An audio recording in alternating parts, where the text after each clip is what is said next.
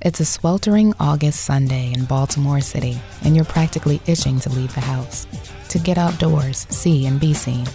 You want to go somewhere where it's poppin', where you can trip with your cousins, cook out with your whole family, flirt, and see your friends.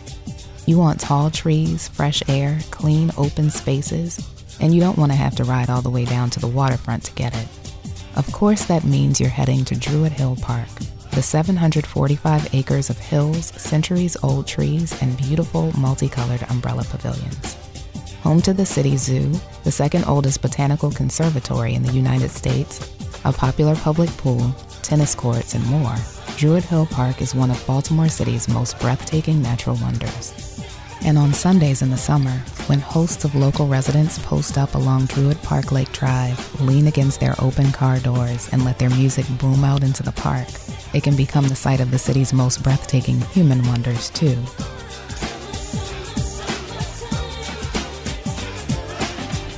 The third oldest urban park in the country, inaugurated just two years after New York City's Central Park, Druid Hill has been the site of 156 years of splendor and scandal in Baltimore City. And fortunately for us all, it's enjoying a much deserved period of renaissance and reinvention today. For WEAA 88.9 FM, I'm Stacia Brown, and this is Baltimore, The Rise of Charm City, Episode 12 Glow in the Park. Where are we right now? We are in Druid Hill Park. My name is Anne Draddy. I'm a city employee. I worked for the uh, Department of Recreation and Parks for 11 years, and I spent a lot of time in Druid Hill. I co authored a book called Druid Hill Park The Heart of Historic Baltimore with Eden Unger Bowditch. And I also reignited the Friends of Druid Hill.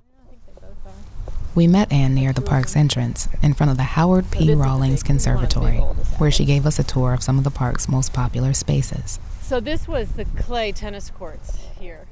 We talked history, including when the park opened.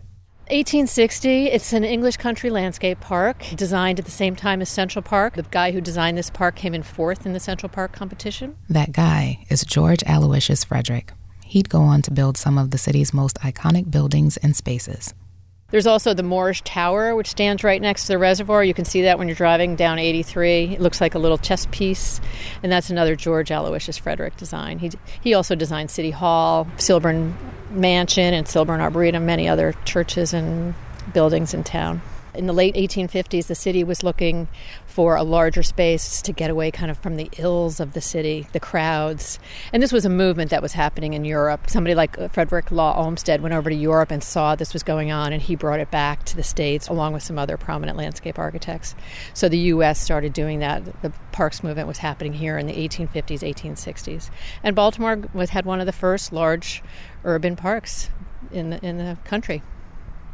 We house everything here. One of the cool things that I like to talk about the park is um, in the front of the park, it's all flat. It's where all the recreation was built. We have ball fields and the pools, the tennis courts are all here. And in the northern part of the park, it's kind of the Piedmont Plateau. It's very hilly and rocky, so you couldn't build upon it.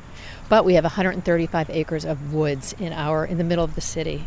It's a very dense uh, area of woods that people can go into, and you feel like you're in the country in the city. In its early days, Druid Hill Park employed all kinds of specialists dedicated to beautifying and maintaining its grounds, including a park architect, a park shepherd, and even an official park band that regularly played on a prominently located bandstand, since lost to disrepair.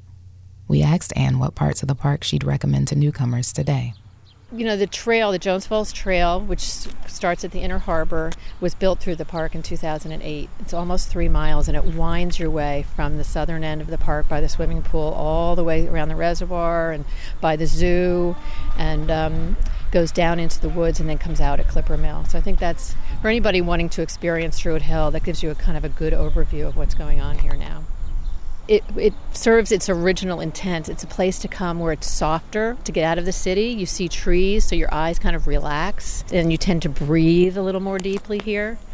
Uh, you can also recreate because we have all kinds of sports going on. And there's a whole bunch of cycling, joggers, there's programs for all of that. So I think it's a place, it still is a place to get out of the city, feel like you're not in the city, but still be close enough that it's easy access to get here. There's also a long, storied, well known social tradition at the park.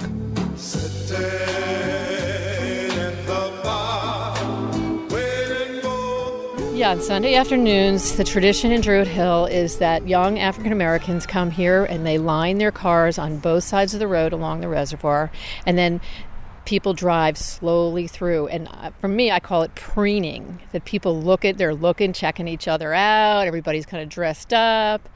And I've read when I researched the book that I wrote was that when the car- when the, there were carriages in the park, the same exact thing happened on Sunday afternoons.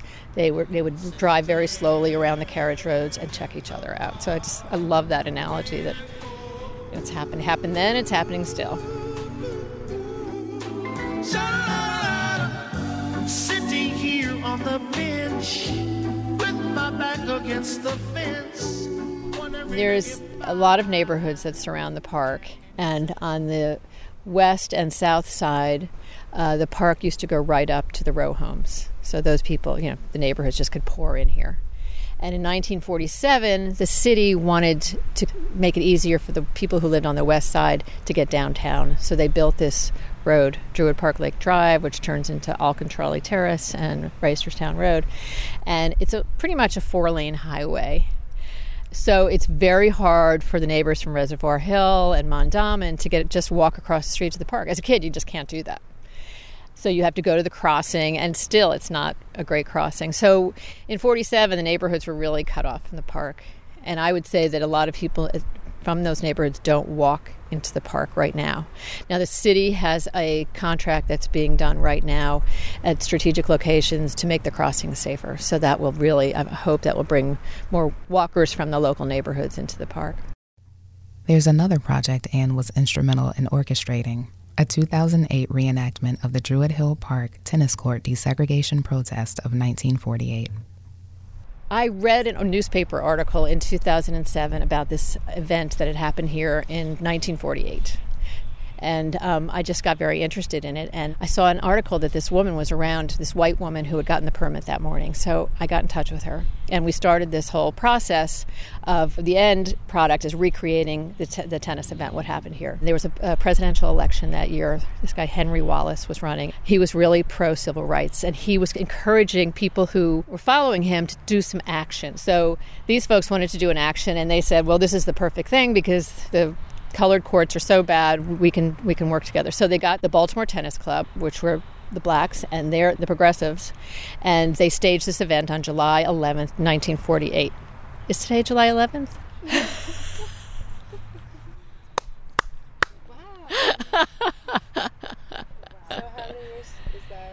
Well, we did it in 08. It was 60 years. So it's 68 years today. This keeps coming up, and it should be. It should. Because this is one of the first civil rights demonstrations that happened in the country. In 1948. So we're now we're talking, you know, 15 years before the 60s happened. Six years before Brown versus the Board of Education. Up next, we'll hear about separate and unequal tennis, including the story of one of the 1948 protest's youngest participants, you're listening to Baltimore, the Rise of Charm City on WEAA 88.9 FM, the voice of the community. Calvin Heddleman, people call me Buzzy. I've been called worse. In the 1950s, Calvin Buzzy Heddleman ranked among the top 50 tennis players in the country. As a child, he played and trained at Druid Hill Park. First of all, you mispronounced it. It's Drudel Park. You, you've heard that? That's the way Baltimoreans say. They say Drudel, not Druid Hill. You're showing yourself to be a foreigner. Whoops, he's right. Fun fact. The reason Dru Hill, the popular 1990s R&B group named after the Druid Hill community, pronounces its name that way is because that is in fact the correct way for locals. Locals are also familiar with the community surrounding the park as a racially stratified space where Jewish, black, and white residents populated very segregated communities. The park was the only space that brought them together, willingly or grudgingly. We met with Buzzy at his home to discuss just that, and to talk about something pretty big he did at the height of his athletic career, something he downplays a bit. There were the hard courts, which are there now where the reservoir is. And then, and they, they were the white courts. Then, if you went up the hill, there were the quote black courts. And then there were at this time the clay courts out where the conservatory is now. And those were tennis courts, the grass to the to the north. And so we played out there in the in the summer season. And at that time only whites played at the uh, on the uh, clay courts by the conservatory. In 1955, Buzzy became one of the first local tennis champions to play on the colored courts. He won the men's singles trophy in an interracial match that was covered in the Afro American newspaper. What made him participate when the park was still so racially stratified? Don't remember the origin. It's just that, you know, to me, a tournament was a tournament and a trophy was a trophy. And so I, and I think I was conscious that I was making a statement too. At the time, I was the city champion, so in a small way, it meant something that I did it.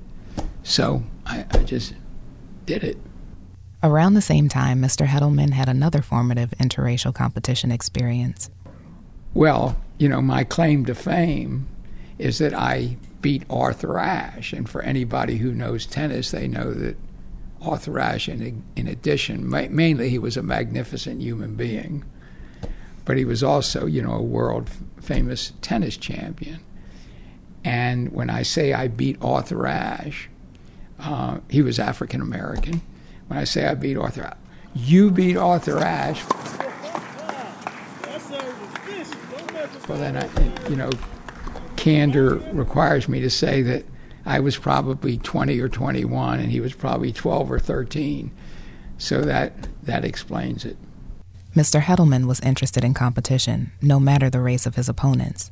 But a few years before he won the 1955 match, a group of local tennis athletes played a different kind of interracial match, one during which they were certain no trophies would be awarded.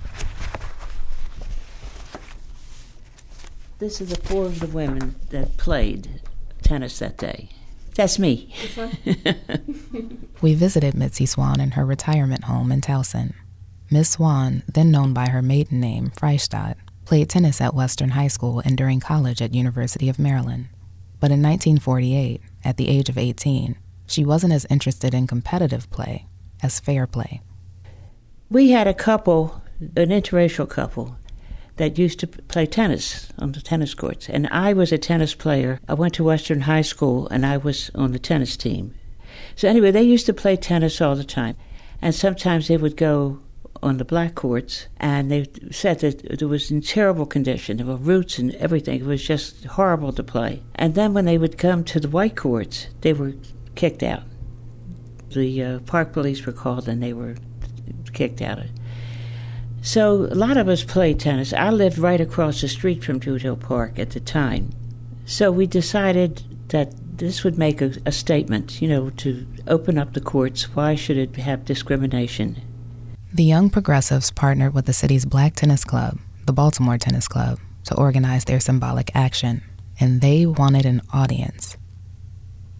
We publicized it every place the Sun papers and the other newspaper at the time. And we sent it to the government and the state, the uh, city officials, and everybody. And it was well known, and there was leaflets distributed and things like that, notifying people of what was taking place when we started the the four women, we were two white and two black, and same thing on the male. We had two different courts. As soon as they got on the court, the police came. And let me preface all this because everybody knew about what was going to happen. We had I don't know how many policemen standing around, the, the handy billy, billy in one hand, and a baton in the other, and they were all over the place. They already had what we used to call the Black Mariah, but it was the black wagon that used to cart you off, all there ahead of time. So as soon as the four men went on the courts and picked up a racket and played, they were told, You cannot play, you have to leave the courts. And they refused. And they were dragged off the courts. And then when the four of us, four women, picked up our rackets to play, same thing happened. Except we didn't get, you know, carried off the courts, we walked. Well, anyway, as soon as we were erupted, the crowd roared. There were over 500 people there. And the crowd just roared, you know, in protest. And then it was just instantaneous, and I, I don't have no idea how it happened.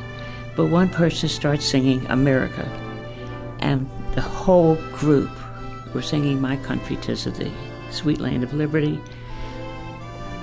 And then the, the, anybody who was really protesting this were also arrested. The park police were so dumb, they had no idea what we were singing. It was, uh, they just said, well, some kind of hymn or something. Had no idea. So anyway, we had to go to court. And in the course of that, the judge dismissed the case, except for the protesters, and they were held in contempt. Really, the newspapers were terrible. But the only one redeeming feature was I don't know if you've ever heard of him, but H.L. Mencken, who was a very famous writer, wrote editorials for Sun papers for years. He was a very sarcastic man, and sometimes I really did not like what he had to say. But he wrote a fantastic article. I have it here. Quote, Certainly it is astounding to find so much of the spirit of the Georgia cracker surviving in Maryland Free State under official auspices. The public parks are supported by taxpayers, including colored taxpayer, for the health and pleasure of whole people. Why should cops be sent into them to separate these people against their will into separate herds? Why should the law set up distinctions and discriminations which the persons directly affected themselves reject? It is high time that all such relics of Ku Kluxery be wiped out in Maryland. The position of the colored people since the political revolution of 1895 has been gradually improving in the state, and it has already reached a point surpassed by a few other states. But there still is plenty of room for further advances, and it is irritating indeed to see one of them blocked by silly dogberries. The park board rule is irrational and nefarious, and it should be got rid of forthwith. The column would be Mencken's last. He had a stroke just days after writing about the tennis protest and never wrote again. As compelling and historic as it was, Druid Hill Park's 1948 tennis court protest is actually the less known park desegregation story. The one that springs more immediately to mind is about pool number two. Perhaps because it was used by more residents, a greater number of families swim in summer than play tennis after all. More people remember when Druid Hill Park had segregated pools. The pool for black Baltimoreans was built in 1921 at 100 feet by 105 feet. It was half the size of the whites only pool number one, and it was meant to serve about 100,000 black residents. You know, that pool, uh, that area with the tennis courts and the pool, that was separate but was just as beautiful as the rest of the park. And the pool had a filter on it which the other pools didn't have. Because the idea was, and this is what was explained to me, the idea was that we would mess the water up. So we actually had a better pool filtration system than others. From all the stories that I heard by interviewing people, it was the place to be. Not only because it was so hot in the summer, but it was the place where people could safely just have fun together. This is the amazing Joyce Scott renowned artist, sculptor, quilter, installation artist, and educator. In 1995, the city commissioned Ms. Scott to design a commemorative space at the site of pool number two. Firstly, we wanted to fill in the pool because you're not going to swim there anymore. And the idea was to maybe in that area to make it a cool place for people to come and maybe drum or do poetry or just hang out. The plans to make the commemorative redesign a communal gathering space were unrealized. The day we visited, two young men walked a dog along the rectangle of grass where the pool used to be. It was otherwise unpopulated. But a few hundred feet outside the pool space, in a nearby pavilion, a vibraphonist was prepping for a concert. Perhaps he and his small audience were drawn to this part of the park by Miss Scott's thoughtful artistic design my my idea was not to leave a ghost of the park, but like um, like a memory in a scrapbook. This area was specifically for African Americans, and you know to get to it, blacks had to walk through the rest of the park. So you might have an easy time, but you might get the old stink eye, or even get yelled at on your way to the area that that was safe to you we did the perimeter in a blue tile to allude to the water that used to exist, but you know, we left the the lifeguard benches up and painted them so it would talk about the pool. Now, originally, there was a lot of painting on the walkway around the pool. I don't know if it still exists because the weather really attacked. It was like a brighter color, like swirls and uh, blues, maybe some oranges, I think. Uh, because it directly related to what's happening on the top of the the roof of the changing house, and that's one of the things that I really liked a lot. If you look at the roof, that we did the tiles so that there's a wave and a swervy design that not only talked about water but about the shape of clouds. Miss Scott, a lifelong Baltimorean, shared some of her other memories of the park over the years, both good and not so good. Unfortunately, a few people were killed in the park, and um, it it used to be a dating haunt. You know, people would get together late at night and terrible things would pop off because of that. You could be robbed. I mean, I think if it were like a lover's lane situation, there was problems with that as well. And then just think about it. if it, I mean, you can still drive through the park now, and I'm really pissed about this. You can drive through actually neighborhoods in Baltimore now at night, and they're not lit the street lights aren't on. So if you enter the park coming from Hampden, you can drive for a while. No, they're not. They're just like you're in the dark. That's not safe. There's also a thing about homeless people living in nukes down there, and that that's the truth. And people were frightened because of that too. Up next, we'll visit the Druid Hill Farmers Market which has helped breathe new life into the park for the past six years.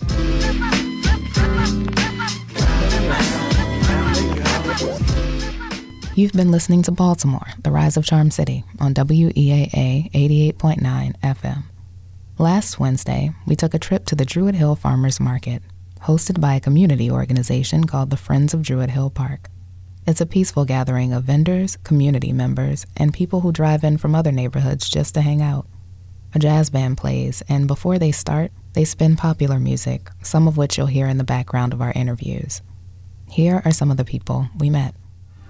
But it's a good, it's a good park. Everybody, you know, walking, having fun, enjoying stuff and all that stuff. And um, I'm enjoying myself, you know that, and instead, you know, stay out of trouble and all that kind of stuff. So, and all that. So I come here to walk and just people, ride a bike, swim, listen to music, and all that kind of stuff. My earliest memory of coming to the park was with my mom when I was a kid. I wasn't even a teenager. And I remember up by the conservatory, they had these um, podiums that had these books in it that told you, they had pictures of back in the day, old school, when they had horses, when they had sheep out here, when they heard sheep. They had um, pictures of the old vehicles like the old Fords and Chevrolets and things of that nature that are historic cars today. Uh, that's the first thing I remember as a child. They're using the same facilities, but they didn't like upgrade it around it because you can see all the old stuff in there, like them ponds, and they got a, a gazebo in the pond. That's where the swans was. You could ride the boats in and all that, but it's a lot they didn't cut off. A whole lot they didn't cut off. The biggest changes that we have in this community is the older people the older people die off and the younger people don't pick up their houses. They don't pick up their properties. They it's just vacant you know so like in my neighborhood we got like 30 houses. And in them 30 houses the ones that's it's about two that's there ever since we was little kids. Well, you know the park is a valuable thing because now we got the farmers market. I came when they first started. We had a little bit of people, but it seems like it's getting bigger and it's growing. Then you have the band, then you have different things to draw people into the park. So even if that means that on a Wednesday you just come to the park, sit and eat your dinner or whatever sandwich and, and feel comfortable because you gotta feel safe because the, you know things go on, and it's a good it's a good thing because it makes the children run to the water and all that kind of stuff. Like we, you know, it's good, and more people needs to be involved. And I and I think if people really knew how it was to be really involved, to just get on off your feet and come out here and sit down and look and see what's going on. You ain't gotta buy nothing, just have peace of mind. You know, this is like I got off of work and I came here, so I got peace of mind. You know, and I and I like this. We ain't doing nothing, but we're here. You know, so it's a good thing. And I think that people need to start getting involved and see parks and people. That's who got me really into this because I used to say I'm not coming over here, but I came over here and I like it. You know, I like it. I stopped coming because you get fear. You know, you get fear when things happen and things happen and you don't want to be really involved. But here is a safe haven to me. When I was growing up, coming to the park, everything was free. Only thing you paid for was to go in the pool. We had tennis courts in South Baltimore. We didn't have a pool, so we all traveled here or went to Cherry Hill. I work for my son, that's why I'm here. But I come here because I like the park. I ride my bike around the reservoir, and you could see the diversity. When I first came back, because I was riding in Columbia and something, I said, You need to go back to the park. And I went, and I was totally shocked. But it's it's like the United Nations, that's what I call it. It's really nice. I come to the concerts. They have the jazz in the garden and different concerts behind the tennis courts. It's a big change. It's a welcome change. It wasn't kept up. It was just here. You know, the grass was long uh, around the reservoir. Uh, there was nothing. Now they have the exercise equipment around the reservoir. The conservatory, uh, mm, it had plants, but it doesn't have the full, you know, array of plants that they have now. Well, I think that this park is important to the neighborhood because this is where everyone meets. This is where you can come when you have no place else to go. This is, uh, it's just so beautiful. For generations, Druid Hill Park has been a giant oasis for hundreds of thousands of city residents, and many of those residents are already aware of its wonder and the many beautiful programs and sights it has to offer. With the vestiges of its segregated past behind it and a sunny future of vibrant summers on the horizon, we hope it continues to draw people back in for generations to come.